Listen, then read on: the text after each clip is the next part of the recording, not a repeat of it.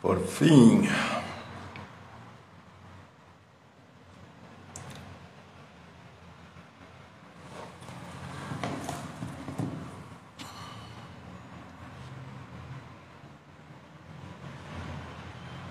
Por fim.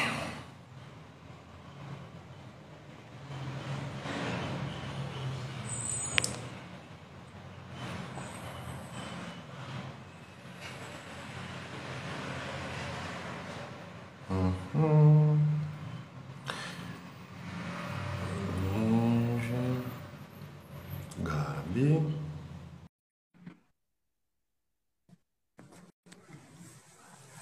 Boa noite pessoal que está aqui. Ah, por fim, consegui.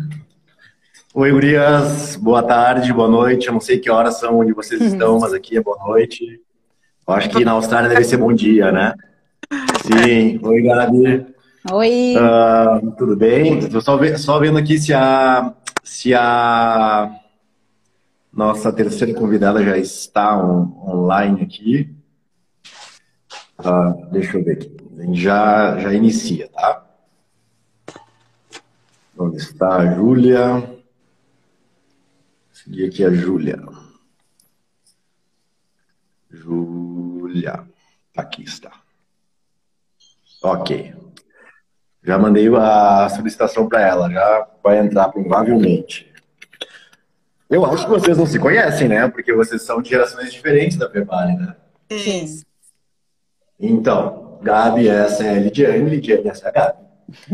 Então, a ideia é a gente conversar um pouquinho das experiências, né? Das nossas experiências ah, fora do Brasil como quiropraxistas, né? Ó, a Júlia, acho que vai entrar agora. Deixa eu ver.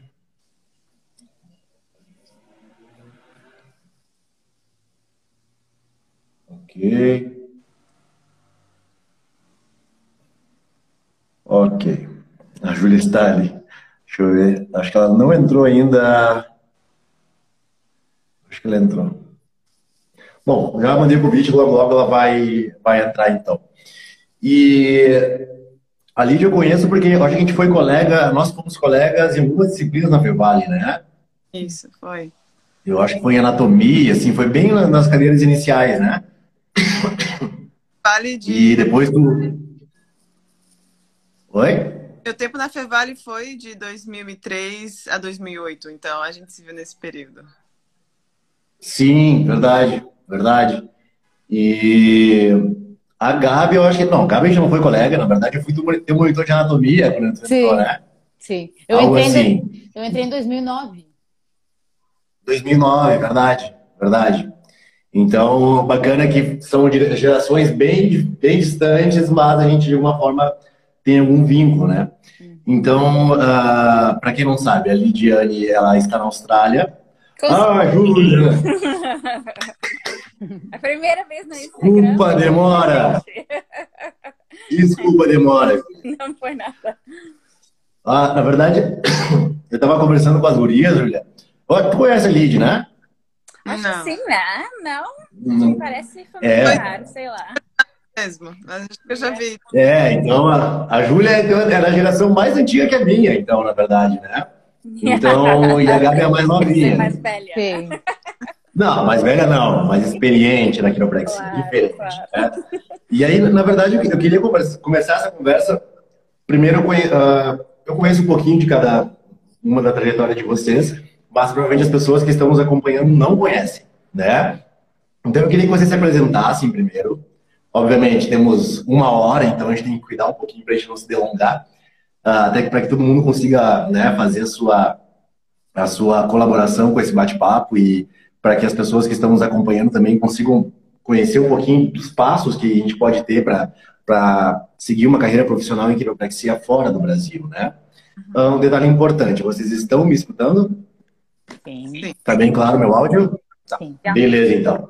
Ah, então vamos começar por ordem cronológica, né? Então, por favor, Júlia, te apresente. Quero saber.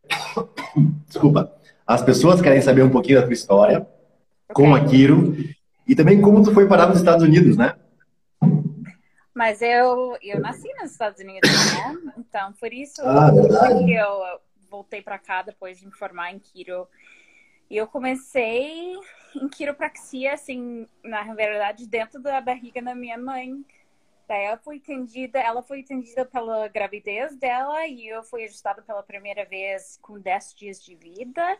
Então, quiropraxia sempre foi parte da minha vida. E daí, quando a gente ficou sabendo que a primeira faculdade abriu no Brasil, a gente foi ser ajustado, né? A gente foi correndo atrás. Sim. E daí eu conheci, eu acho que na época foi o Everett e o Marcelo que estavam lá e eles falaram assim, tem que fazer o Kiro aqui, né? E eu, "Oh, vamos ver. Eu cheguei aqui faz pouco tempo no Brasil, nem falava direito português, né? Estava apavorado do vestibular, mas consegui entrar e daí me formei em 2006. Que ano que tu se formou, Paulo? Eu me formei em 2012. Eu levei um tempinho para me graduar. Eu viajei, eu interrompi a faculdade para ir para a África. Fiquei um tempo fora e me enrolei todo. Como é que eu te conheci? Foi no Congresso Mundial de Quiropraxia em 2011, no Rio de Janeiro. Ah, tá. Daí, ah, entendi. É, que eu participava da WS, WSS, WSS. a Organização Mundial de Estudantes de Quiropraxia, né? Yeah, World Que tu fazia parte. Chiropractic Students. Isso aí. É, Yeah. E a gente foi representando a Fevale nesse encontro. Então foi incrível, foi Ah, nossa, isso fantástico. aí. incrível, Eu incrível. achei que tava no, na faculdade mesmo que a gente se conheceu. Lembrei errado. Não, 2006. 2006. Não, eu tava na África em 2006, não tava no sul. É, tava longe.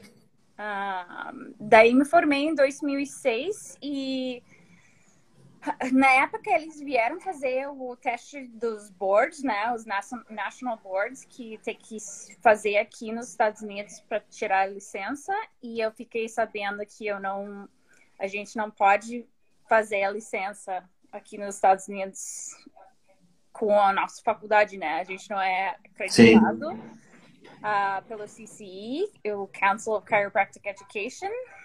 E aí foi a decisão de voltar dos Estados Unidos e fazer a faculdade de quiropraxia de novo. Fez toda a graduação de novo? Yeah, aqui é pós, né? Então não foi assim tudo de novo, assim, do zero. Mas eu fiz de novo, né? Três anos de faculdade de Kiro aqui. Daí agora eu sou crack no Kiro, né? Tem muita diferença no que, vocês, no que tu aprendeu nos Estados Unidos comparado com a Fevale? É mais avançado, né? Não é, É, é. assim, um mundo diferente, assim. Eu fui a primeira na minha classe, né? Porque eu sabia a maioria, na verdade, tipo, eu já tinha fundação na maioria. Mas eles avançam, é tudo um pouquinho Claro. mais, né? A neuro é mais, é, a técnica é mais, então... E a gente tem contato com o Kiro, assim, por tudo. Então, a gente tem muito contato com, assim, o mundo fora da faculdade, que a gente aprende bastante, entrando na profissão, assim, seguindo os Sim. profissionais. Então, foi diferente, foi mais avançado. Eu me sentia bem mais Sim. seguro ah, Legal. praticando depois de me formar aqui. Ah, mas daí é mais ou menos a trajetória, eu acho. Sim, muito interessante. Não. E realmente é, é bacana poder ter a experiência de ter aprendido quiropraxia direto da fonte e comparar com o que a gente teve na Fevale, né? Yeah. Óbvio que 2006 para cá, muitas coisas mudaram no nosso curso, né? Eu acho que a LID pode também ter, ah, ter uma bela contribuição com isso, porque tu te graduou quando? Em 2008, né? Eu em 2008, isso.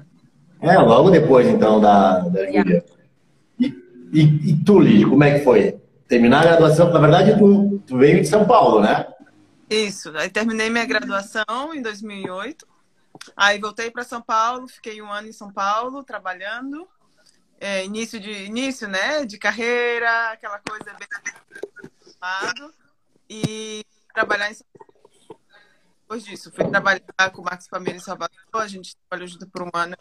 E aí eu, eu sempre quis, desde que eu estava na faculdade, trabalhar com empresa. Era algo que eu e em Salvador em 2012 eu comecei a trabalhar como quiropraxista de uma multinacional e uma clínica de terapia de dor com a clínica médica, né? Então, ele, eu era, né, eu tinha meu espaço de quiropraxista dentro dessa clínica em Salvador e trabalhava quatro dias na semana dentro dessa multinacional na saúde ocupacional, tratando é, né, lesões é, relacionadas ao trabalho e com prevenção também. Então, foi uma fase bem legal da minha vida, porque eu amava trabalhar lá, sabe? Foi legal ver como no primeiro dia que eu cheguei, eu tive que fazer uma palestra, porque as pessoas, maioria das pessoas, 90% das pessoas não não sabiam né, o que era quiropraxia. E quando eu saí lá, depois de seis anos, as pessoas iam sem dor só para fazer a sua manutenção e tudo, sabe? Aí foi, foi muito legal. Então, chegou um momento em que eu estava eu tava bem, eu amo Salvador, morro de saudade. E eu vi que eu tinha a oportunidade para a Espanha fazer o Master, né? Então, o Master que tem lá na, na, na Madrid O Ricardo, né? Sim. Então eu decidi que eu ia me aventurar. Tava precisando de um pouco mais de aventura na minha vida, sabe? E tudo e aquela coisa, né, de morar fora, porque eu sempre pensei que justamente porque eu sabia dos Estados Unidos que a gente não podia, eu tinha essa ideia de que não podia país nenhum, entendeu? Não podia trabalhar em país nenhum. E aí eu sabia que depois desse master eu poderia é, trabalhar em alguns estados dos Estados Unidos, eu poderia aplicar o board do Canadá, da Austrália, né? Então fui. E, e lá eu decidi ir um pouquinho mais, mais longe e ir para a Austrália é, para ter a experiência de trabalhar como, como quiropraxista mesmo. E aí de lá eu voltei para o Brasil, já vim direto para a Austrália. E aí é isso. Depois eu quero saber mais desse detalhezinho, porque eu sei que não é nada fácil esse board da Austrália. Né? Eu sei que não é nada fácil. E, Gabi, minha, minha vizinha aqui da América Latina, Verdade. é, eu não falei, eu tô no Peru, né? Eu não falei, eu não comentei, eu tô no Peru, né? Então a Gabi tá. Desculpa, Gabi, pode falar aonde tu, aonde tu está. Eu estou em Medellín, na Colômbia. Eu trabalhei no Peru também. Eu me formei em 2014 e trabalhei no Peru um ano e meio. E, depois, e agora já vai fazer cinco anos que eu tô aqui na, na Colômbia.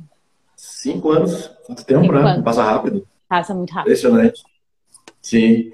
E como é, e como é que é tra- tra- chegar na Colômbia como quiropraxista? É, a gente até brincou antes, né? Que é muito menos burocrático trabalhar com quiropraxia na América Latina comparado com os Estados Unidos e Austrália, né? Sim. É basicamente Então, é chegar e começar a trabalhar, né? Não tem muito.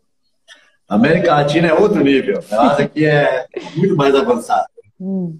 né? Muito bacana, gente. Eu quero saber de vocês como é que é o dia a dia de consultório. Assim, que desafios vocês encontraram nesses primeiros momentos de começar a trabalhar com uma outra, com pessoas de outra cultura, de outra língua, né? Com expressões muito típicas dessas regiões. Que desafios vocês observaram nesse começo, assim, e, e que observam até hoje, né? Podem falar à vontade, não tem ordem para falar. Agora, quem falar mais, pode ficar à vontade. Ou, eu eu posso até começar comigo aqui no Peru, tá? Vou começar comigo no Peru aqui, né? Eu, eu percebo principalmente que os pacientes, eles vêm para cá um pouco perdidos, sem saber o que eles estão estão indo buscar na quiropraxia, né? Então, eles têm uma dificuldade muito grande de ah, entender porque eles chegaram aqui. Óbvio, geralmente é por dor, mas aqui a Gabi deve saber também, deve perceber isso, que exige um trabalho muito forte de fazer primeiro os pacientes compreender a origem do problema deles, mas principalmente na maneira que a gente vai a, a, tratar esse problema. Só que ao mesmo tempo, os pacientes não gostam de perder tempo. Aqui eles são muito objetivos. Então, às vezes, quando, quanto mais objetivo tu conseguir ser e ao mesmo tempo tu conseguir sanar todas as dúvidas que o paciente tem, eu percebi que com os pacientes aqui no Peru, assim que funciona, né? Como é que é para vocês? Como é que vocês observam isso? Eu observo mais fácil aqui no sentido de que vindo do Brasil, né, de um país em que quando eu saí ainda, como eu falei, muitas pessoas ainda não conheciam, que você sempre tem que explicar o que é quiropraxia e tal, e muitos pacientes chegam porque um amigo falou, ah, eu vim aqui porque meu amigo falou que você vai tirar minha dor. aqui a quiropraxia ainda existe resistência, sim, muitas vezes da, da classe média, de, por exemplo, não é que não exista né, aquela resistência e aquele medo de alguns profissionais, mas aqui a quiropraxia já está muito integrada no sistema de saúde, no sentido de planos de saúde, você sempre pode comprar o seu plano de saúde com a quiropraxia, fisioterapia. Legal. E aqui também, quando a pessoa tem é, condições crônicas, o sistema de saúde, é, no caso o Medicare aqui, né, que seria o SUS, nosso SUS aqui, é, a pessoa, o médico pode indicar se o Medicare paga cinco sessões de quiropraxia por ano. De, no, num valor específico, né? A pessoa só paga o restante dependendo do valor que é do quiropraxista. Então, o que eu vejo aqui, em Sydney, as pessoas têm uma boa qualidade, eles procuram uma boa qualidade de vida. Então, Sim eles procuram esse, é, terapias e tratamento, não ser só medicamentoso, sabe? Então, assim, eu acho que aqui não é, a gente fora em países que a quiropraxia está tão bem instalada, a gente encontra mais desafios, sabe? Porque aqui ele tá, o plano de saúde dele vai pagar metade, ele vai passar. Aqui a quiropraxia, aqui o sistema de saúde, por exemplo, a quiropraxia está na maquininha do cartão de, das clínicas é uma máquina de cartão só para tudo aqui. Clínicas tem, é uma você passa seu cartão do Medicare, você passa seu cartão de crédito para pagar a sessão e você paga seu cartão do plano de saúde. Então ali já vai sair quanto o plano de saúde pagou para aquela pessoa da sessão. Se a sessão é 90 dólares, por exemplo, o plano de saúde pagou 40, 50, a pessoa só vai pagar é, o restante. Então, assim, eu acho que é mais fácil para eles procurar serviço de quiropraxia. Tá? Então, então isso eu acho, eu acho legal, assim, ter essa experiência. Muito, muito legal. Entende? Não precisa me explicar. Falo que eu sou quiropraxista. Ah, tá, tá, mas ok. Já sabe. Legal. Não, aqui na Colômbia... Aqui na Colômbia é um extremo, total extremo, né? Porque você... se, eu acho que se um brasileiro pensa que a Quiro é pequena no Brasil ou que a Quiro é pequena no Peru, aqui é menor ainda, né? Eu não quero exagerar, mas eu acho que toda a Colômbia tem uns 20 quiropraxistas. É. 20, é, muito pouco. E qual é a população? Uns 50 milhões de habitantes. É uma bela oportunidade de negócio. Eu, eu, não, eu não tenho certeza absoluta, mas eu acho que o único quiropraxista colombiano que tem é o Gabriel Quinteiro. Acho que é o último, é o único colombiano que é realmente quiropraxista. Não sei se tem outro, mas, mas tu lembra, eu Gabi? Tu lembra há quanto tempo existe quiropraxia aí, aí, aí na Colômbia? Tu sabe mais ou menos isso? É, eu, quando eu cheguei aqui, eu, vim, eu fui pesquisar um pouco por que aqui era tão... Porque a Colômbia é, é, tem muita influência dos Estados Unidos, né? E os Estados Unidos é muito perto. Para ir para Miami é um voo de três horas, quatro horas. Então, por que que aqui é tão... não existe, né? E realmente não tem bem uma explicação, não tem nenhuma faculdade, a burocracia com a saúde aqui é um pouquinho maior do que é no Brasil, do que é no Peru, para começar a trabalhar e para abrir uma, uma, faculdade de quiro, alguma coisa assim. E eu acho que a Quirovida, que é que eu trabalho, né, é a mais é a clínica assim mais antiga que tem. E tem uns oito anos. Mas de clínica que traz quiropraxistas é a mais antiga. Sim, igual. Traz gente para trabalhar é, é, a mais antiga, assim. Depois, não sei se tinha algum mais... praxista que trabalhava sozinho. Não deve ter nem Sim, 10 anos. É né? mais desafiador, né? Não sei se é Sim. mais desafiador, em que sentido? Por exemplo, com a Lid e com a, com a Júlia. Ah, sim. Bom, mais com a Júlia, provavelmente. Né? Sim. As pessoas já sabem quando precisam de um quiropraxista, já, ah, já, já faz parte dessa cultura da sociedade dos Estados Unidos, porque a quiropraxia, uhum. né, iniciou lá, ali, mais de 100 anos, enfim. E no nosso caso aqui, no Peru e Colômbia, é um outro processo, né? Até quero Mas... saber da Júlia, como é que... Desculpa, fala, fala Gana. Não, é que eu, eu, o colombiano eu acho que é muito curioso, sabe? Quando eles têm uma dor, uma uhum. coisa, eles vão, eles buscam um jeito de, de tratar, de melhorar, de eles claro. buscam alguma maneira. Então é, é, muito curioso, assim, é muito Sim. arriscado, digamos assim. Eles baixam uma coisa na internet Sim. vão e, e vão ver o que quer. Buscam, né? Hum. É, é, a diferença que eu vejo nos países da América Latina, talvez. Bom, vou posso falar do Brasil, do Brasil e do Peru.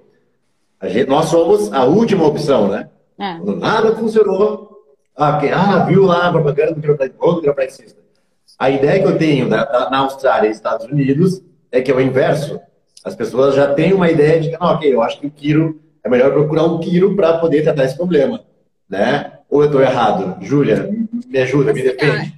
Não é, assim, é mais comum, né? Mais galera usa aqui, mas, tipo, muitas vezes nós somos ainda os, os últimos para tipo o fim da linha para ajudar eles já fizeram tudo já fizeram até cirurgia e estão entrando na, na clínica né porque não tem mais opção então tem isso também mas é uma coisa mais comum como saúde em geral né as pessoas querem Sim. ser mais saudáveis então eles vão no quiro porque eles sabem que endireitar a coluna ajuda ajuda o corpo inteiro então mas ainda, cada vez que uma pessoa entra, a gente educa o que, que é o Kiro, né? Porque para cada um de nós é uma coisa diferente, né?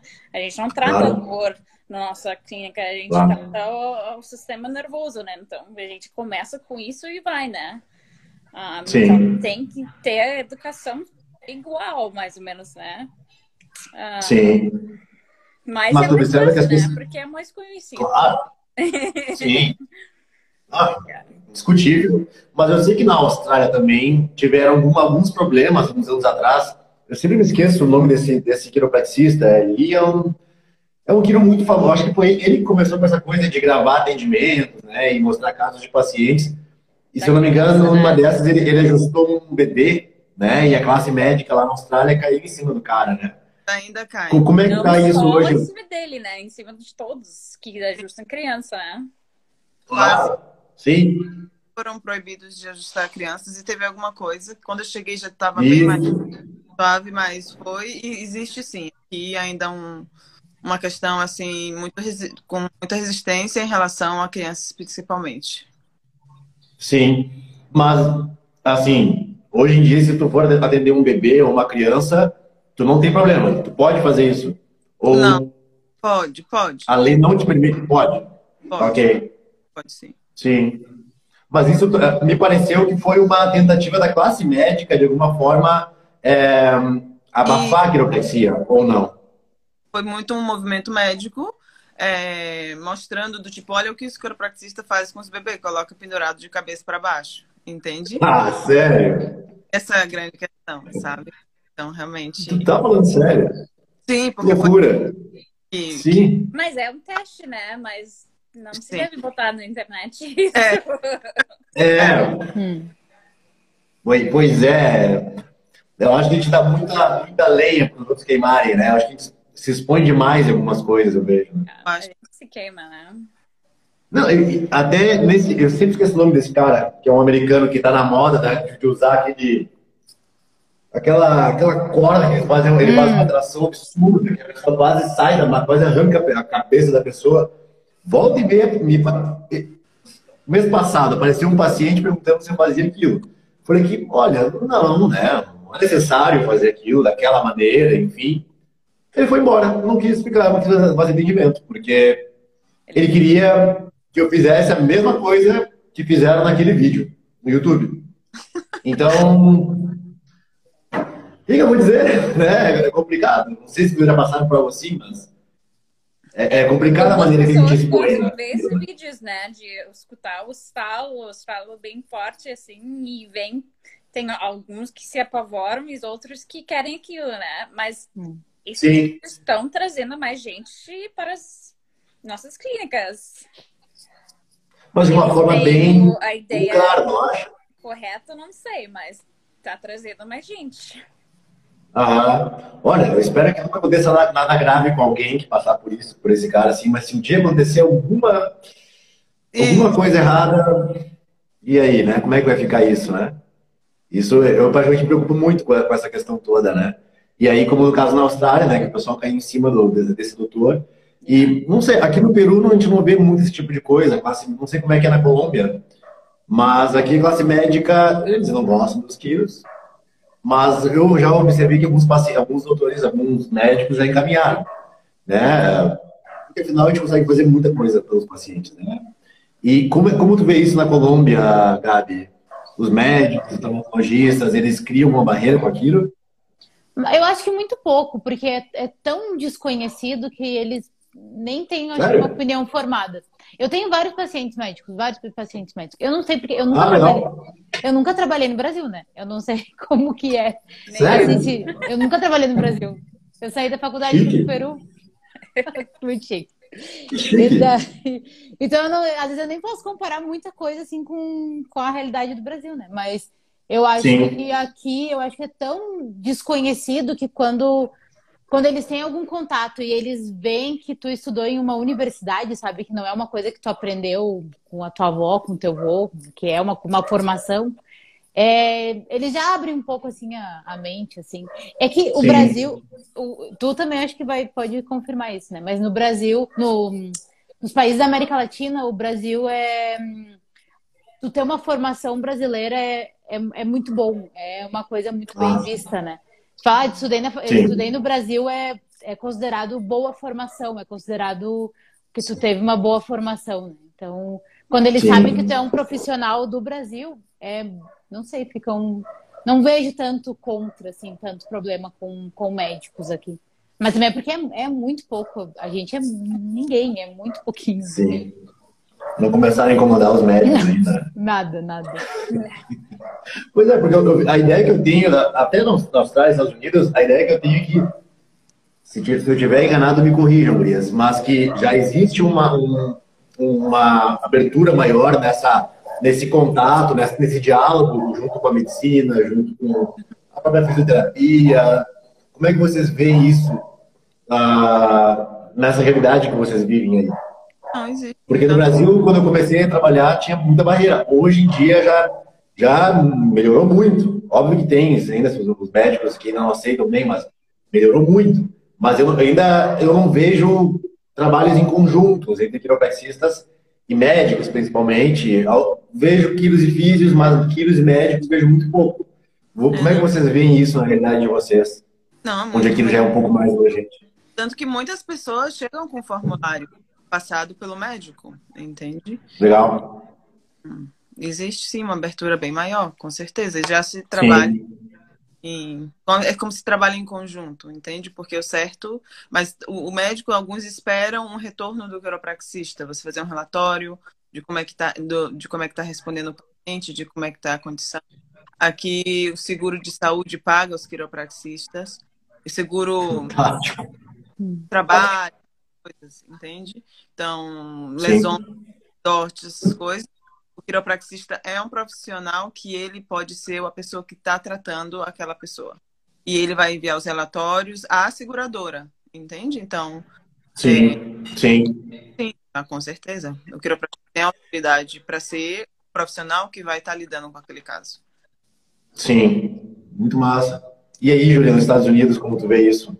Aqui a gente tem alguns médicos e profissionais que mandam um paciente para nós, mas não são muitos, não. A maioria ah. agora acham pela internet ou pelo assim boca a boca dos outros pacientes. Uh, o Kiro é é coberto pelo convênio, mas a gente não aceita convênio nenhum, é tudo dinheiro que a gente faz e a gente tem os planos que a gente uh, escrevem as pessoas e eles pagam, né? Ah, claro. Mas o Kiro é benefício suficiente para a gente fazer isso. Assim, eu acho que alguém perguntou, assim, é, tipo, Sim, várias perguntas aqui que eu estou deixando passar. Yeah, yeah. Gente, gente, eu tenho DDA. Se eu ficar, yeah. tentar ficar atento a tudo, ferrou. Então eu fico atento a vocês, mas vou tentar abrir duas perguntas que fizeram aqui. A Serena perguntou, a Serena não pode perguntar, tá? mas a Serena perguntou não, não como é o custo. Tu conhece a Serena, né? Acho que sim, né? Eu não estou vendo bem a foto dela. Acho que ela é da tua época, mais ou menos. Yeah. Ela perguntou como é a questão do custo para os pacientes terem acesso ao tratamento de quiro. Bom, como a gente falou, na Austrália o plano de saúde cobre, mas quem não tem plano, como funciona isso? É o plano do governo também cobre? Na Austrália? Aham. Cobre sim por ano se você tem uma condição crônica, no valor de 54 claro você paga o restante, depende aí do valor do quiropraxista que você vai. Ah, uhum. Mas alguns médicos, eles, eu já vi muitos médicos dando para pessoas que não têm, não têm condições crônicas, entende? Claro. E, mas, assim, o, o oficial é que essas cinco sessões pagas pelo governo é para pessoas que têm condições crônicas. Então, As cinco sessões anual não ajuda em nada para quem tem condição Isso. crônica, né? É, é só, tá, mas cinco sessões é só para iniciar. Fazer de conta. Sim. É, eu digo isso, eu tenho uma amiga que mora na Austrália, é brasileira, e ela procurou Kiro. Eu até ajudei ela a encontrar, mas foi, foi ano passado isso. E ela falou, nossa, é mais caro ir no quiropraxista do que no médico aqui na Austrália. Uhum. Né? Tu, tu vê aí o valor, o, o valor do tratamento com quilo, de fato, ele é um pouco maior, ou é porque é um tratamento que às vezes leva mais, mais tempo também, né? Não, ela, é provável, ela é brasileira, tá, estudante? Não, não, ela vive já é residente. Ah, ela não. mora. Porque é, no, no caso dela, se ela não tiver essa requisição do Medicare, ela vai ter que pagar a sessão inteira. Para o GP, ou ela vai pelo Medicare, que é de graça, ou o plano dela de saúde, talvez. Ela tem que pagar parte no plano de saúde dela para ter serviços de quiropraxia ah, e a fisioterapia. Entende? Então. Ah, tá... entendi. É. Sim. E nos Estados Unidos, como é que tu vê, Julia? A gente vê assim, ó, a gente cobra 60 dólares por sessão, mas a gente uhum. dá os planos, né? Então acaba sendo um pouco claro. mais barato. E normalmente a gente dá tipo as 30, 50 visitas e leva um ano uhum. para passar pelo processo assim de correção. E acaba sendo um, tipo uns 3 mil. E cada familiar que adiciona, a gente vai um desconto melhor. Então, a gente tem famílias Sim. inteiras que fazem tratamento, né? Legal. Legal. Então, tem que fazer uma coisa que é mais em conta para eles. Então, a gente não é um, o mais caro, né? 60 não é fora do. Ah. Né? Ah. Até porque tem uma variedade, uma grande quantidade de profissionais, né? Então, yeah. os pacientes podem ter opção. Yeah. Já na Colômbia é diferente, né? Yeah. né? Mas mesmo assim, aqui também o custo de vida é muito baixo, né? Tu não, não, não tem como cobrar uma consulta super cara também. Pelo, pelo menos em Medellín. Sim. Em Bogotá, acho que poderia cobrar uma consulta mais, mais cara, mas em Medellín é um custo de vida que é um custo de vida bem bom, na verdade, né? Mas é um custo de vida mais baixo. Mas Sim. uma consulta, pode mais ou menos entre um ajuste entre 80 e 100 mil pesos. Um, um dólar é 3.800 pesos, mais ou menos. Nossa, então. Vale um tratamento... pouco mais, vale mais que o real. Acho que tipo uns 100 tá. reais deve ser. Não, é uns 40% mais que o real, então é mais de 100 reais. Sim. Uma, um ajuste. Sim. Um ajuste. É, então é mais caro que na Austrália e Estados Unidos. É mais caro. É. E o, o peso vale um pouquinho mais que o sol também. Sim. Ah, o sol é moeda peruana, Luiz. É, moeda é. peruana. Aqui, aqui eu, nem, eu nem vejo a parte muito financeira, eu só vejo os pacientes, mas é, o tratamento de três meses agora, agora aumentou um pouquinho, agora, agora está sendo cobrado em dólar aqui. Hum. Né? E aí tá 770 dólares, algo assim, equivalente a quase 3 mil soles né? O dólar está quase 4 soles por um. O dólar deu uma aumentada agora. Uh, é, de fato, é. Aqui ainda é um pouco paga quem pode, né? Porque não tem plano de saúde. Eu acho que agora parece que os planos de saúde começaram a fazer a, a restituição do tratamento, né? Uhum. Mas até onde eu saiba, não são todos os planos que fazem isso, né? Então, aqui também tem isso. Aqui, é, mas aí eu acho que poucos pacientes sabem disso também, né? Então, às vezes, a gente tem, encontra algumas barreiras para poder facilitar a questão do pagamento para o paciente. Né? Então, ainda, aqui, pelo menos no Peru, pelo menos para os quiropraxistas, porque tem muitos falsos quiropraxistas aqui, mas para os quiropraxistas, né, que oferecem tratamento de quiropraxia de forma legítima, de fato, ele ainda um pouquinho para quem pode. Né? Quem realmente não tem grana, né, não vai poder ter o acesso com a mesma facilidade que, que outras pessoas, né? Aqui... Mas eu, nossa, Ué? Aqui entre 80 a 100 dólares também, a sessão. Sim, mas o dólar australiano não tem o mesmo... É, dólar australiano. Ué? Dólar australiano. Sim. Quanto ele, é, quanto ele vale comparado com o dólar americano? Acho que está comparado com o dólar americano, acho que talvez 1,5 menos. Ele está em torno de, eu acho que agora deu uma baixada, está menos de 4, porque chegou até 4,20, deve estar uns 3 ah. Reais, né? Sim. Eu acho que no final da, da elas por elas, né? Comparado com os Estados Unidos também. É, eu acho que não muda muita coisa, né? Alto também, né? Então tem isso. Sim, também. sim. Não, meu, o meu sonho ainda é ver a quiropraxia no SUS, né? Todo mundo fazer quiropraxia. Para mim, isso aí seria um sonho incrível se acontecesse. Espero que a gente não esteja muito longe disso, né? Bom, mas primeiro a gente tem que se regulamentar. Eu sei que nos Estados Unidos a quiropraxia já é regulamentada há muito tempo, enfim, já tem todo. A, a lei já né, protege bem a, a formação, mas também o profissional, né? Na Austrália, ela ainda regulament, já regulamentou? Eu não lembro. É, já, né? Tudo, sim. Tudo tem. Tudo certinho também. Tudo oficial. Sim. Faz tempo. Ah, inveja de vocês. ah, bom, eu ia falar do Peru, que não é, mas Colômbia é muito menos, né? Porque menos. essas pessoas nem sabem que existe aí, né? Mas nem sabe é. Brasil ainda, né? Ah, eu vi que em Ruanda, Ruanda não, é o país da Uganda, regulamentou a quiropraxia essa semana. Uganda, na África. Então, assim, levaram 10 anos para chegar lá, né? O Brasil, acho que dá um pouquinho mais que isso, né? Mas ainda não tem perspectiva, né? Tá difícil. Ah, né? Então, espero que um dia chegue isso. É o quê? Faz 20 anos que já começou a faculdade de Quiro no Brasil, né? É.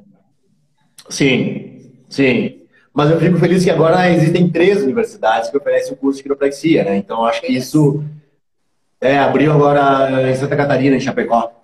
Ah, é, eu vi né? isso. Que legal. Sim, então, é, sabe, o pessoal tá, tá indo à luta, né? Que bom que tá acontecendo, né? Pouco a pouco. E o que eu ia perguntar, como é que vocês veem, eu não sei como é que é na Colômbia, porque como a, a professora da recém, né, é muito nova, de repente não tem muito isso. Mas como vocês veem a questão uh, que acontece muito no Brasil, tá, eu tenho observado que está acontecendo aqui no Peru, dos fisioterapeutas, né, de alguma forma tentando é, é, se apropriar da quiropraxia. Isso tem acontecido com muita frequência por aí? Como é que vocês veem isso? Aqui, aqui eu não, eu não relativamente nova no país, mas já conversei com um quiropraxista que isso também foi uma questão aqui. E Sim. talvez ainda é, mas aqui é numa escala é que assim, não adianta falar, sabe? É, já quiropraxia é faculdade, é que você é um quiropraxista. Então. Ah, ok. Eu acho que é o mesmo sistema dos Estados Unidos, onde você faz aqueles primeiros três anos, que pode ser em ciências, ou não precisa ser necessariamente quiropraxia, e depois você faz os dois anos na master, e aí você escolhe quiropraxia. Então, eu hum. poderia ser a mesma coisa com fisioterapia e os últimos dois anos você fazer fisioterapia. Mas são dois anos, não é pós-graduação. E no final você vai ser ou quiropraxista ou fisioterapeuta. Entende? Ah, não pode doar as duas. Sozinhas, independentes. Então você precisa escolher o que você vai ser. Não é essa coisa de você fisioterapeuta quiropraxista. Sabe? Sim. Interessante isso. É assim também nos Estados Unidos, Juliana? Não, assim, ah, eles estão fazendo até doutorado em físio aqui também agora. Um, então tem pós-graduação em físio, mas eles fazem assim, é, é, tratamento de, de lesão, né? Eles fazem manipulação mais geral, mas ele, todo mundo aqui sabe que é uma coisa bem diferente. Tu se machuca claro. e vai no físio, né? O médico vai te direcionar ao físio mil vezes acima de nós, né? Mas Sim. as pessoas acabam indo para nós porque eles sabem que a gente cuida deles, né? A gente, Kiro funciona muito bem, não é de recuperação de lesão, é mas é uma coisa geral de saúde. Então, não tem esse conflito aqui que nem tem no Brasil. Yeah. Um... Interessante. Uhum. Na, na Colômbia, tu já viu alguma coisa assim, Gabi? De algum filho se aventurando aí como quiropraxista? Hum, mais ou menos. Também tem muito quiro falso, né? Tem invenção de invenção de coisas assim. Aqui tem um que é o massoquiropraxia reconstrutiva. Sempre tem umas coisas muito loucas. Pessoal é criativo, né? Ele misturou umas três profissões juntas em um nome só. Não, eu, vejo uns perfis, às vezes, no, no, no Instagram, que tá lá, fisioterapeuta, especialista em quiropraxia, faz ventosa, faz acupuntura, personal trainer. Sério, eu já vi, eu já vi uma coisa dessa. A pessoa é um monte de coisa, mas ao mesmo tempo, né?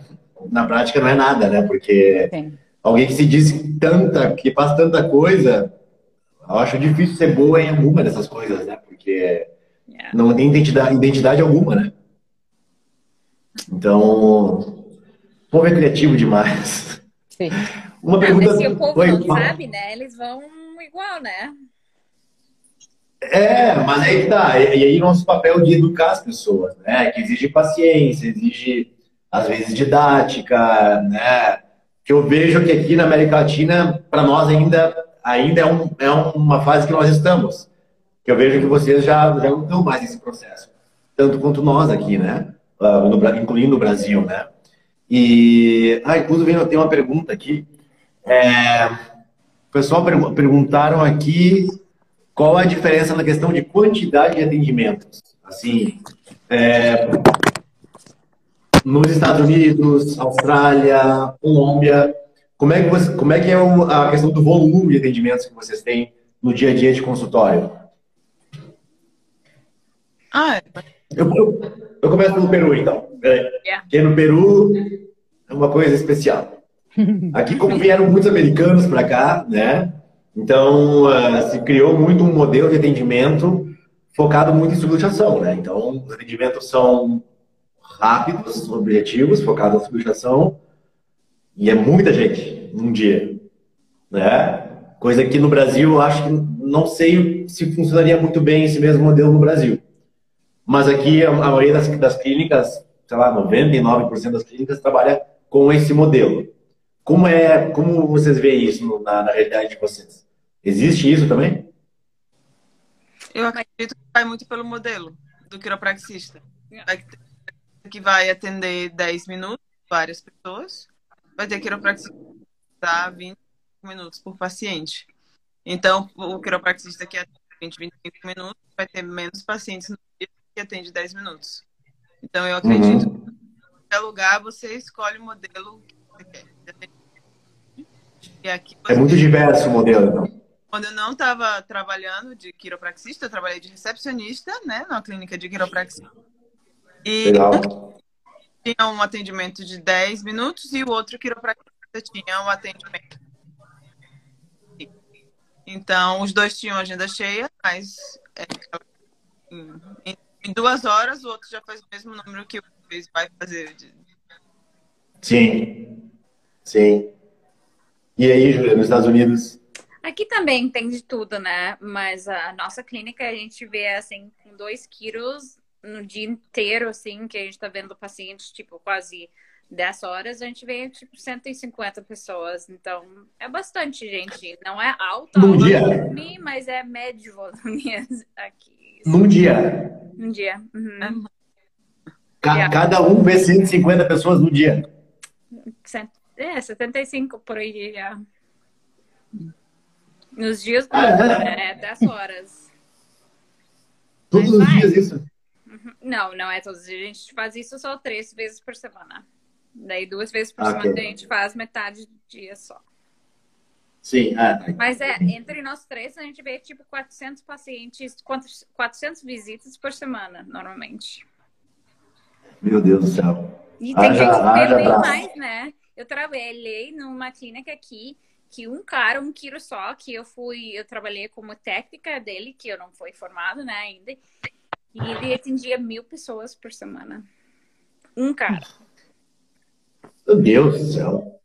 Mas assim, Mas abre é a cabeça, né? Pra tu ver aquilo. Tu vai do Brasil e tu vem pra isso e assim, tua Impacta, a realidade né? é assim, quebrado. Hein? Como é isso? Isso não é possível, né? Mas é possível, eu vi. Meu Deus. Não, mas os pacientes, eles já, no primeiro contato, quando eles chegam na clínica, eles já entendem que a coisa é dinâmica. Uhum. Yeah. É, é, eles são treinados, né? Do primeira visita que é assim, tu vai, tu deita, eles estão deitados na cama quando tu entra, eles passam um cartãozinho, então tem toda a informação deles na, no computador e raio-x, não sei o que, e tu vai ajustar. Ajusta em si leva dois minutos, né? Tu deita pra sim, pessoa, sim, sim. dois minutos. Sim, sim, sim. O máximo que eu atendi num dia aqui foi 48 pessoas. A média é mínimo 40, né? Vai assim. Yeah. Eu já fico assim, ok, tá legal. Equivale a um crossfit, né? Assim, que tu fica quebrado, né? Pra mim também. E... 40 tá, tá bem pra um. Ah, tranquilo, tranquilo. E tu, Gabi, como é que é aí no, ah, no Peru? Na Colômbia? No Peru, na Colômbia. É, é, parecido é, com, é parecido com o Peru também, é um volume grande de pacientes por dia. Eu acho que é um, a gente tem um pouquinho mais de tempo com cada paciente do que é no Peru. Mas também é volume é grande paciente por dia. Eu, assim, no meu horário normal de trabalhar. Aqui eu trabalho seis horas e meia, né? Eu trabalho menos. Todos os dias? Sim, seis horas e meia. Ah, que maravilha! então a gente. Aqui, sim, aqui eles acordam muito cedo e dormem cedo. Então a minha primeira consulta é a primeira ajuste é sete horas da manhã. Ah, sério, Gabi? Que horas tu acorda? Cinco e meia? Mas acha ruim? Eu não acho isso ruim. Não, não, não é ruim, mas ah, Sete tão horas. cedinho assim. É bem cedo. Mas aí tu acostuma, eu já me acostumei já. E o máximo que eu Sim. já atendi assim, em seis horas e meia, máximo 52 pacientes. Mas é, mas isso é muito. Normalmente é, vai assim também, uns 30 e poucos, 40 pacientes, mais ou menos. Sim. Eu, eu confesso que eu tenho entrado num conflito assim comigo mesmo, depois dessa. Uh, nesse ritmo, sabe? Porque às vezes eu sinto, ok, é, eu tenho muito medo de, de banalizar o ajuste e fazer o ajuste de qualquer forma. Por mais que, que tu pode fazer um excelente ajuste, não precisa ficar com o paciente muito tempo para fazer isso, né? Mas é, às vezes eu, eu cuido muito para não entrar nesse automatismo e, e, às vezes quando a gente vai num ritmo muito louco e aí às vezes um detalhezinho pode né, acabar de repente prejudicando o paciente, não sei, né? é bem desafiadora, porque na faculdade a gente sai, a, gente aprende que, não, a gente tem que ficar 30 minutos com o paciente, uma hora com o paciente. Nossa, impossível. Vai fazer o quê em uma hora com o paciente? Vai falar da vida? Tomar um café com o paciente? Alongar, sei lá. Claro, né? Então, mas é interessante observar essas realidades, porque no Brasil, eu não sei se existem clínicas que têm é, essa sistemática assim tão forte quanto a de vocês, quanto a nossa, assim, aqui no Peru também ou na Colômbia, né? Eu não sei como é que isso seria no Brasil, porque eu, quando eu trabalhava no Brasil, eu ficava uns 15 minutos com os pacientes, assim, e às vezes, é, é, óbvio, sobrava tempo, né? Mas a, eu percebi que os pacientes gostavam de conversar, gostavam de se sentir, né, acolhidos, né? E, mas eu acho que como vocês fazem, desde o começo, educar o paciente, ó, chegou aqui, assim, assim, assado, eu acho que já não cria essa expectativa, né? A coisa funciona de forma muito mais dinâmica, né? E aqui no Peru também é assim. Né? E uma coisa, ah, eu tenho que só cuidar com o tempo, que talvez logo, logo vai começar a contagem. Então, eu não quero que nossa live termine de forma, de forma abrupta. Né? Uma coisa importante, Lidia, que eu queria saber, que eu já sei mais ou menos como é, mas o pessoal que está nos acompanhando. Para quem é aqui no Brasil e gostaria de trabalhar na Austrália, quais são os passos? Porque esse aqui nos Estados Unidos é, é fechado no mundo todo, né? Quer ser aqui nos Estados Unidos, passa por todo o processo de novo, né? O que eu acho que é interessante, porque tu aprende tudo de uma outra forma e, e talvez de uma forma um pouco mais aprofundada, né? É, é, a minha opinião, o que eu imagino. Né? Mas na Austrália, Lid, como é, que, como é que funciona esse processo? Bom, na Austrália você tem dois, pode escolher dois caminhos. Você pode é, fazer um master na Espanha ou algum outro master, não sei. E isso elimina, ah, porque assim, eles, os, as pessoas que vêm de países é, com alguma graduação de algum país, com certificado por algum conselho, eles eliminam a primeira prova, que é anatomia, fisiologia, bioquímica, essas coisas bem básicas, assim, sabe? Que já ajuda muito, né? É, nos já. no Canadá ou na Europa, em algum país da Europa, você já não vai fazer essa primeira parte. Eu fiz essa primeira parte. Tem uma que Legal. Da nossa época e ela veio direto do Brasil, então ela fez essa primeira parte. Do, eu acho que dois quiropraxistas aqui que fizeram essa primeira parte. É, é que o Fernando, filho da Marta, fez, né? Ele passou na, na, na, na prova. Isso, foi ele. A Letícia Lotin também fez a primeira parte, passou. E tem um outro quiropraxista também que, que fez. É, se você vem direto do Brasil, você pode sim trabalhar na Austrália como quiropraxista. Você vai fazer, vai fazer uma prova a mais, né? Provas a mais do que quem vem da Europa, dos Estados Unidos e Canadá. Então vai ter a prova de básica, anatomia, fisiologia, essas coisas assim, nutrição, essas, né? Só. Nutrição? Não, nutrição eu falo conhecimentos básicos, de não perguntar perguntas de como você pode ajudar o paciente, coisas assim. Mas toda a parte de fisiologia, aquela parte bem, bem micro, sabe? Ah, depois, aí você faz a parte clínica como todos. Que, uhum. que a clínica é prova aberta, não é prova, não é, não é questões, não é múltiplas questões. Então, tem as duas coisas. Tem múltiplas questões, mas tem muita coisa para escrever. Então, tem prova só de radiologia e interpretação. Você fica numa sala e vão passando os slides. Você tem três minutos para. E eles colocam perguntas. Então, eles colocam muitas vezes perguntas: o que, que você vai achar? Ele mostra uma condição e eles falam o que, que você vai achar no, no exame, é, no exame de sangue. Qual seriam algumas alterações? Perguntas assim, sabe? E você tem dois ou três minutos para responder cada pergunta. Um, tem a parte de que você precisa fazer posicionamento de raio-x. Aí tem uma prova escrita neuro, neuro, neuroortopedia, a prova, a prova escrita de, de, interpre, de imagem também, não é só essa dos slides. Então, tem a parte técnica de raio-x escrita, é, essas coisas de micro, MQV, é, todas essas, essas coisas assim, bem técnicas mesmo, de posição, radiação, essas coisas. Ah, uma hora com um painel com três, com três examinadores, onde eles vão te dar um caso, você tem 15 minutos para ler. E depois que você lê, você tem que falar para eles, vão pedir três diagnósticos diferenciais, justificativa dos três, a todo o seu exame físico e eles te dão a, eles te dão as, a, tipo a, você vai falar todos os testes que você faria é, e aí eles vão te dar o que foi tipo o resultado do exame físico da pessoa e aí você vai falar qual é o seu diagnóstico final o porquê baseado no que eles deram para você se você pedir alguma imagem ou não eles mostram alguma imagem você tem que falar o que você está vendo na imagem.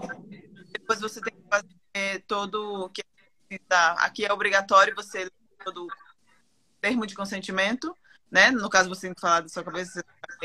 Então, isso dura uma hora.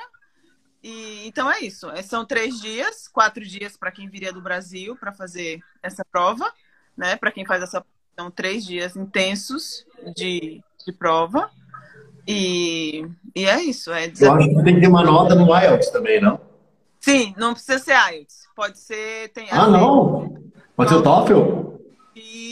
Só que tem. É, no IELTS seria 7 para cima, no PT seria 65 para cima, e no, no, uhum. no TOEFL, não sei. Porque aqui na Austrália não usa muito TOEFL, mas se você vier com TOEFL, Sim, uma atuação, você pode usar. E você pode fazer a prova é, sem ter feito o exame, isso mudou. Você não precisa para fazer a prova, você pode fazer a prova e depois fazer. Você precisa do para poder aplicar para a APRA que é o centro né, de todos os, todos os cursos, as profissões da área da, da saúde. saúde estão registradas na APRA, que é ela que rege todos a saúde. Então, então, então é isso. É, aqui na América Latina é bem mais fácil, né, Gabi? É só fazer um visto para te morar aqui. Sim. Não, mas é, é, é interessante porque é, mostra que eles têm essa preocupação com que tipos de profissionais vão prestar atendimentos para a população deles, né? Sim. É uma forma do governo proteger a população, né? Pelo menos eu vejo dessa forma. Né? Isso aí é, poxa, incrível. Né? Bem que podia ser assim aqui no Peru também, na Colômbia, né?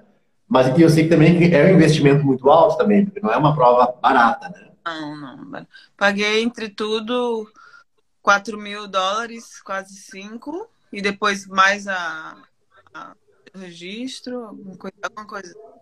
Dois mil e pouco, Sim. mas uns quatro mil. Sim. É mais ou menos a É, mesma coisa ver. aqui.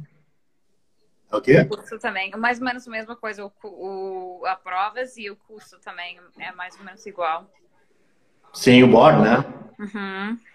Mas aí, aí nos Estados 24. Unidos, o- Kiro pode trabalhar sem ter passado pelo, pelo board? Não. Ah, eu achei que podia. Eu achei que um Kiro poderia trabalhar e aí o Kiro responsável, é, enfim, assinasse Assim, a. se tu é um estudante, tipo, fazendo parte do teu estudo, pode. Ah, Uhum. É só assim que eu saiba que pode fazer. E é só estudante Sim. mesmo, é parte do estágio deles. Ah, Claro. Eu acho que até tem como o brasileiro vir para cá e praticar em alguns estados dos Estados Unidos agora, Sim, eu sei que tem. ter que fazer todo o curso de novo. Ah, mas eu não, não tenho certeza disso, mas eu, eu acho que veio uns brasileiros depois que eu e foi mais fácil para eles. Né? É, Eu acho que o Fernando Aze- Azevedo, Azevedo, ele. Não, mas o Fernando, ele, ele conseguiu Ele bolsa para estudar nos Estados Unidos comigo e voltou pro Brasil, né? Mas Sim. tem outro cara, o Vini France, eu acho que é o nome dele, que veio depois que eu e ele teve menos problema de se formar aqui. Sim, E eu acho que até agora Mas- tá- mudou mais ainda. Então, sim. Mas, mas como brasileiro querer ah, trabalhar nos Estados Unidos, ele não precisa fazer uma prova de seleção. Ele só se matricula na faculdade, paga, estuda e se gradua. É, Mais ou menos isso. É, tem que fazer uma matriculação, mas eu acho que tem alguns estados que dá para fazer o board aqui sem ter que fazer a faculdade. Ah, Sim. que eu acho que tem alguns Só- veio da Nova Zelândia que também conseguiram. Então, as coisas estão mudando, assim, as coisas estão Claro. caminhando e Está sendo mais flexível, né? Sim. Uma pergunta que me ocorreu agora. Eu sei que, eu não sei, bom, a Gabi não trabalhou no Brasil, mas eu sei que no Brasil, aqui na América Latina, não sei se a Gabi sentiu isso, mas eu sei que existe um certo preconceito ou uma subjugação com mulheres quiropraxistas. mulher. Sentiu isso aqui no, no- nos Estados Unidos, eu não sei como é, mas eu sei que no Peru existe um machismo muito forte, essa coisa do, né, dos homens, enfim, né, é, acharem que as mulheres não são capazes de certas coisas. Mas tu sentiu isso aqui, Gabi? Aqui no Peru ou na No Colômbia? Peru e na Colômbia, nos dois. Nos dois. Sim. Hoje em dia, tu, tu sente isso ainda? Eu acho que é mais pelo, pelo telefone, que perguntam assim, ah, quem é que vai me atender? Ah, é tal pessoa. Ah, mas é uma mulher, eu prefiro que me atenda um homem. Mais pelo telefone. Porra. Mas assim, pessoalmente, não, né? Já tô Sim. aqui, vou me atender, vamos ver como é que é. Mas pelo telefone. Mas pelo telefone, às vezes sim. Deita tá, né?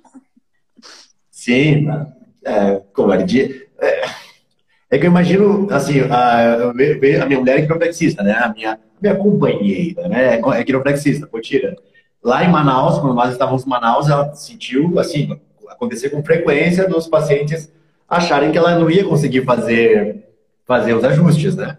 E, na verdade, ela mostrava que sim, conseguia e fazia muito bem, né? Então, tinha, tinha que provar alguma coisa ainda, o que é um absurdo.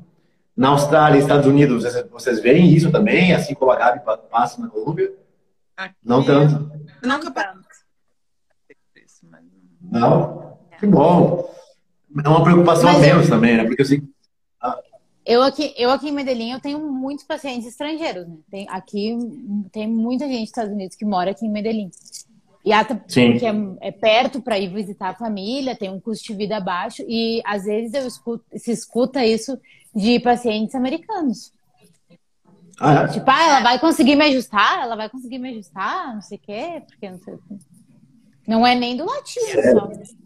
Às vezes tem Sério? caras grandes ou gordos, Aham. sei lá, que são muito assim, grossos assim, de, de corpo, que eles acham que não vão conseguir. Ah, tem que mostrar pra eles. Ah, é? Não vou conseguir? Eita aí. Não, daí olha na minha, olha na minha cara e fala, ah, mas ela é grande. Eu nem sei o que eu falo. Eu falo que, ah, obrigada. Pois é. Na minha cara, ah, mas Sério? tu é grande, tu é grande, acho que tu vai conseguir. Ah, muito obrigada. Na Sério. cara, cara. sim. Tem que falar assim, ó, eu faço crossfit. É, eu faço crossfit, vídeo, né? eu faço. Sacanagem. Que sacanagem isso. Ah, obrigada por dizer que eu sou grande. Eu achei bem bom esse elogio. O pessoal não tem muito filtro. É, o pessoal não tem muito filtro das coisas. Impressionante. Gurias, eu, eu, eu tô preocupado só com o tempo, porque eu, eu quero que vocês todas consigam se despedir direitinho. Eu acho que já está quase a nossa hora, né? Mas eu queria agradecer muito a presença de vocês, né? É difícil conciliar diferentes fusos horários. Fuso horário. Imagina com Austrália, Estados Unidos, Colômbia, junto com o Brasil, eu tô no Peru, enfim. Fiquei muito feliz que tenha dado certo, né? E eu peço desculpas para quem está nos acompanhando, mas eu não estou conseguindo uh, responder todas as perguntas, né? Uh, mas eu fico muito feliz de vocês poderem contribuir com a experiência de vocês. Né? E isso é muito válido para quem está acompanhando, porque às vezes o pessoal também tem esse mesmo interesse de sair do Brasil, de buscar experiências fora, né? Então é muito legal ouvir a experiência de vocês. Legal ouvir alguém que está na América Latina, alguém que está nos Estados Unidos, poxa, na Austrália. Então, se vocês quiserem fazer alguma consideração, sintam-se à vontade para isso, ok? Eu, o que eu quero falar é, qualquer quiropraxista que tenha vontade de vir para a Colômbia vai ser muito bem-vindo. Tem muito espaço para trabalhar, o que mais precisa de gente para trabalhar. Então, qualquer pessoa que tenha uma alma aventureira pode vir que vai ser muito bem-vindo e vai ter lugar para trabalhar. Legal. José ah, Carlos está lá, né? José o quê? Carlos. O José Carlos não está em. Ah, sim, sim o Zé tá aí. Tá, né? Zé tá aí. Sim. Isso. Sim. Só um detalhezinho. Eu acho que hoje vai dar 2x0 pro Peru, tá, tá Gabi? Hum, Só pra gente deixar claro. Porque o Peru joga com o Colômbia hoje, vai dar 2x0 pro Peru. Vamos ver. Vamos e... Ver. Meninas, por favor, considerações? Não. Vide, Júlia. Eu, assim, estou aberta a qualquer pessoa que quiser tirar qualquer dúvida de todo o processo, de como é trabalhar aqui. Estou é, aberta para dar como, como eu conseguir tá bom? Então, só me contactar. E a Austrália é um país que também precisa de quilos, né? Oi? A Austrália é um país também que precisa de quilos, né? Tem poucos quilos aí ainda, né? Comparado com o volume da população. Tá na lista. Tá na lista de da lista das profissões, pode, você pode ganhar residência permanente. Hum. Ah, sério? Eu sempre quis para a Austrália. Então, é, então... Agora eu quero mais. Pois é, a, quiropraxia está na lista. Então, a possibilidade de você vir para cá, de alguém vir para cá e conseguir ter realmente residência permanente, cidadania depois, pelo fato de ser quiropraxista. Alguns passos que precisa ser. Consegue ser sponsorado, não acho difícil alguém do Brasil é, conseguir um sponsor aqui, numa, numa dessas clínicas grandes que. muito... Explica o que é sponsor. Muita ah, gente acha que não sabe o que é sponsor sponsor é quando um australiano ele te contrata e após disso, após esse contrato, dependendo, você já pode ganhar dependendo você ganhar na hora que você ganhar o sponsor, que ele vai ser seu chefe, ou dependendo se você não tem menos de cinco anos de experiência, você fica trabalhando durante mais uns três anos e depois você pode aplicar é, pela licença permanente Sim. Você precisa ah, muito legal. uma pessoa é, vai estar trabalhando, é, mas é, é uma forma de que você consegue vir para a Austrália e, quem sabe, virar cidadão. Sim, muito legal. Legal que existem essas vantagens, né? essas possibilidades para quem não precisa na Austrália, né? Coisa é. no Brasil, é, a gente está muito longe ainda. Quem, quem, sabe onde a gente chega lá? Uhum. Né? Júlia, por favor, se alguém quiser me contatar, só me acha no Face, que eu não uso o Instagram. é a primeira vez que eu entro aqui. Então Olha é assim que eu tô no Face e eu estou disposta a responder perguntas. Muito legal. Eu acho que vão ter, com certeza, né? O pessoal vai ficar com dúvidas e vai querer saber melhor como, como são, como é a realidade desses países. Eu agradeço demais a participação de vocês, né? uh, por vocês darem um pouquinho do, do tempo de vocês para a gente poder conversar sobre isso. E uh, agradeço a ONG também, porque a ONG convidou e missão dada, missão cumprida. E espero que a gente possa se encontrar em algum outro momento mais uma vez. Quem sabe pessoalmente, né? Melhor do que uhum. virtualmente. Né? Tô cansado dessa vida virtual. Yeah. E, gente, obrigado, tá? Ah, Bom obrigado. final de semana para vocês. Aproveitem. Tá? 2x0, tá, Gabi? Não. Obrigadão. Nada. Beijão, gurias. Tchau, tchau.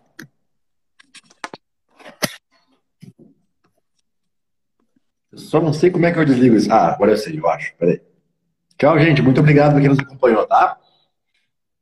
Nos vemos por aí.